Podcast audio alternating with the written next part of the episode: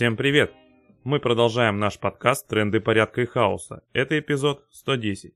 Сейчас автономному действию нужна ваша поддержка. Примите участие в нашем краудфандинге.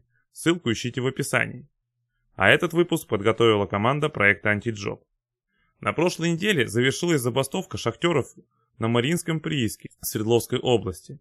Поводом для ее начала послужили планы Ростеха по консервации шахты и изменению способа добычи изумрудов с подземного на открытый, карьерный.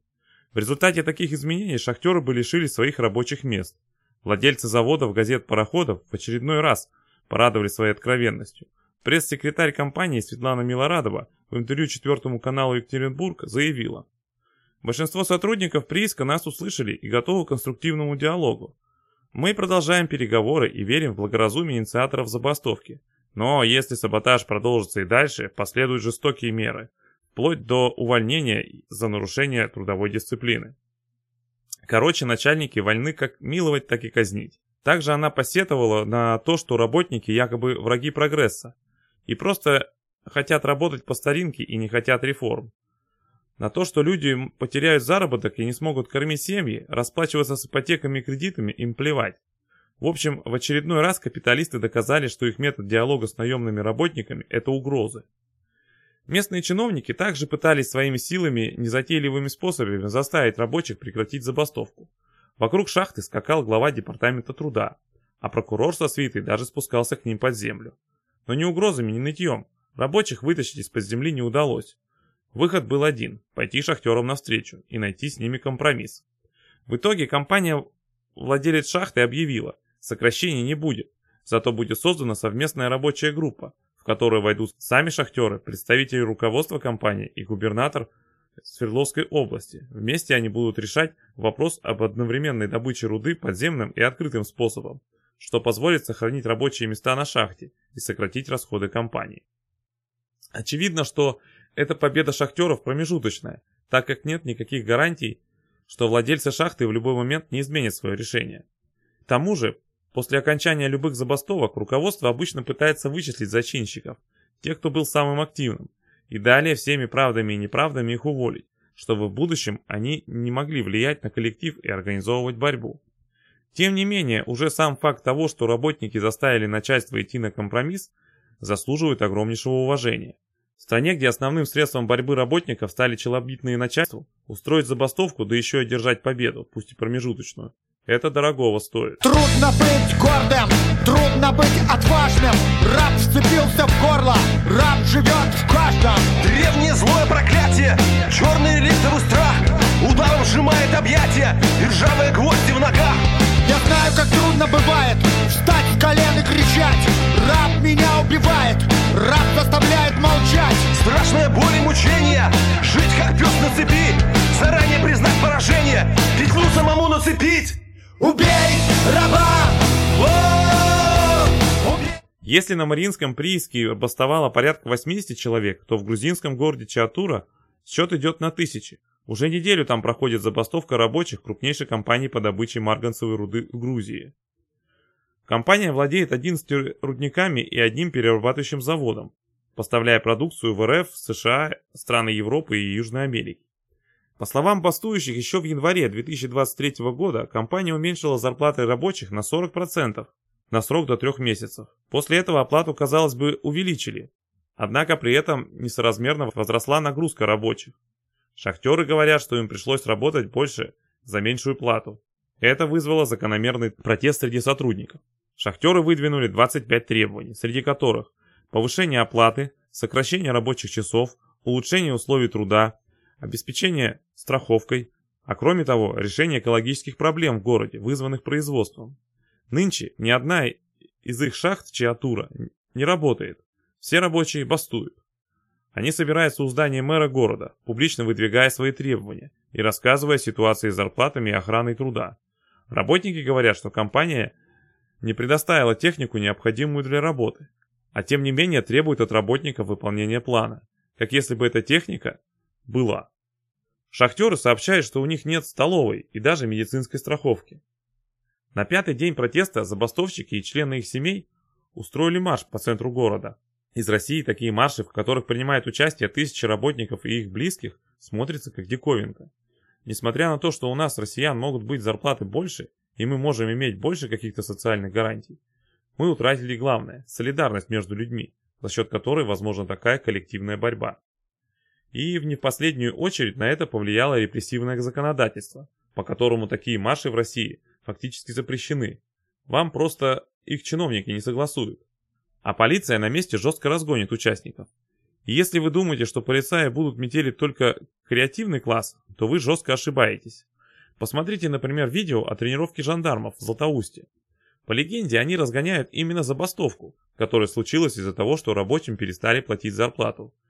И хоть случилась данная тренировка уже 6 лет назад, можете не сомневаться, с тех пор все изменилось только в худшую сторону. А теперь проведем небольшой экскурс в историю. Ровно 70 лет назад, 17 июня 1953 года, в Восточной Германии советские танки тоже разгоняли демонстрации. Коммунистическое правительство Германской Демократической Республики предложило немецким рабочим увеличить норму выработки на 10-15%, не увеличивая при этом зарплату. Особенно интересно то, что в официальном сообщении о повышении норм выработки было заявлено, что это сами рабочие попросили их повысить. При этом за два месяца до июньских событий произошло повышение цен на общественный транспорт, одежду, обувь, хлебопродукты, мясо и содержащие сахар продукты. И, по свидетельству участника тех событий, это уже тогда вызвало волну возмущения. Кстати, подобное повышение цен и снижение расценок за выполненную работу в июне 62 года вызовет забастовку рабочих в Новочеркасске, которая также будет жестко подавлена. Так вот, насчет повышения цен. В 1952 году средняя заработная плата в ГДР составляла 308 марок. В магазинах килограмм сахара стоил 12 марок, килограмм масла 24 марки, килограмм свинины 15 марок. Это вело к парадоксальной ситуации для рабочих. От них требовалось выполнение планов повышения производительности труда, тогда как их заработная плата не позволяла им обеспечить семьи элементарными вещами. Первую забастовку против повышения производственных планов начали 9 июня. Ее организовали столевары Кенигсдорфе. Администрация предприятия э, назначила премию в 1000 марок за выявление руководителей забастовки. Пятеро из них были арестованы. 12 июня рабочие народного предприятия Юстус Пертес в Готе в знак протеста развернули лицом к стене все портреты руководителей ГДР. 15 июня начались первые забастовки среди строителей на Сталин-аллее в Берлине. Далее события закрутились еще более резво. Около 7 часов утра 16 июня на стройке больницы Фридрихсхайн началось брожение. В свежем номере профсоюзной газеты «Трибуна» был опубликован комментарий в поддержку повышения норм выработки. Строители восприняли его как ответ на письмо, которое накануне передали партийному функционеру Отто Гротеволлю. Рабочие пытались через письмо донести, что нормы выработки повышать не надо. В это время директор больницы, возможно, без злого умысла, распорядилась закрыть ворота стройки. На Сталин-аллее прошел слух, наших коллег заперли. Надо их освободить. В 10.25 полиция насчитала 700 демонстрантов. Проходя мимо строительных участков, они громко скандировали. «Коллеги, присоединяйтесь, мы хотим быть свободными людьми». Демонстрация, численность которой э, в результате достигла 10 тысяч человек, направилась к Дому министерств на Лейпец-Герштраше. Пройди весь путь мечтателя к простому от самого сложного. Стань скорее реалистом, требуй невозможного. Забудь про то, что ты читал,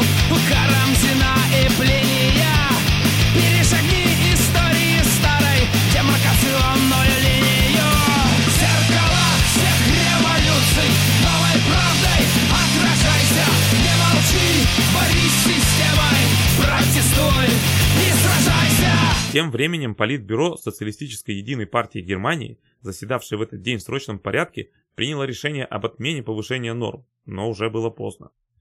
Утром 17 июня в Берлине началась всеобщая забастовка и массовые демонстрации. К полудню численность забастовщиков в городе достигла 150 тысяч человек. Волнения перекинулись на всю Восточную Германию. В индустриальных центрах стихийно возникли забастовочные комитеты и советы рабочих, бравшие в свои руки власть на фабриках и заводах. Осаде и штурму подверглись 250 общественных зданий. Среди них были 5 окружных учреждений, Министерство госбезопасности, два окружных комитета Социалистической единой партии Германии, одна народная дирекция Народной полиции, а также десяток зданий, сепк и профсоюзов, полицейские участки и канцелярия бургомистра. Из 12 тюрем были освобождены около 1400 заключенных. Согласно последним исследованиям, демонстрации и забастовки состоялись не менее чем в 701 населенном пункте ГДР. Восстание было задушено грубой силой. Москва потребовала от правительства ГДР ввести чрезвычайное положение, и 17 июня около полудня против протестующих были брошены советские танки. В подавлении волнений участвовал 16 дивизий, из них только в Берлине три дивизии с 600 танками. Вечером 17 июня в городе действовало около 20 тысяч советских солдат и 15 тысяч служащих казарменной полиции, это будущая армия ГДР. Число жертв данных событий исчислялось десятками. С 17 по 23 июня 34 демонстранта, в том числе прохожие и зеваки, были расстреляны полицейскими ГДР или советскими солдатами. Пять человек были приговорены к советским оккупационными войсками к смертной казни и казнены. Два человека были приговорены к смертной казни судами ГДР и казнены. Четыре человека умерли в заключении. Четыре человека покончили жизнь самоубийством в ходе расследования.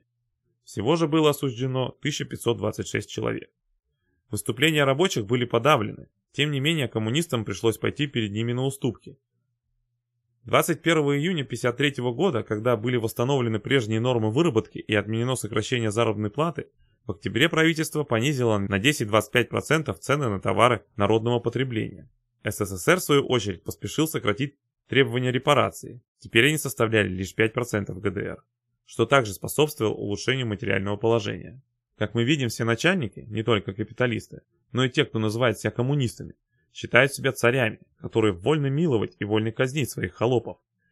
И все они без исключения готовы применить против наемных работников любые методы, вплоть до грубой силы, репрессии и физического уничтожения. Поэтому мы не должны вестись как на социальное партнерство с капиталистами, так и на социалистическое государство коммунистов. Ну, вот и все на сегодня. Напоминаем, что в трендах порядка и хаоса участники автономного действия и другие авторы дают анархистские события текущим событиям. Слушайте нас на YouTube, SoundCloud и других платформах. Заходите на наш сайт autonom.org. Подписывайтесь на email рассылку.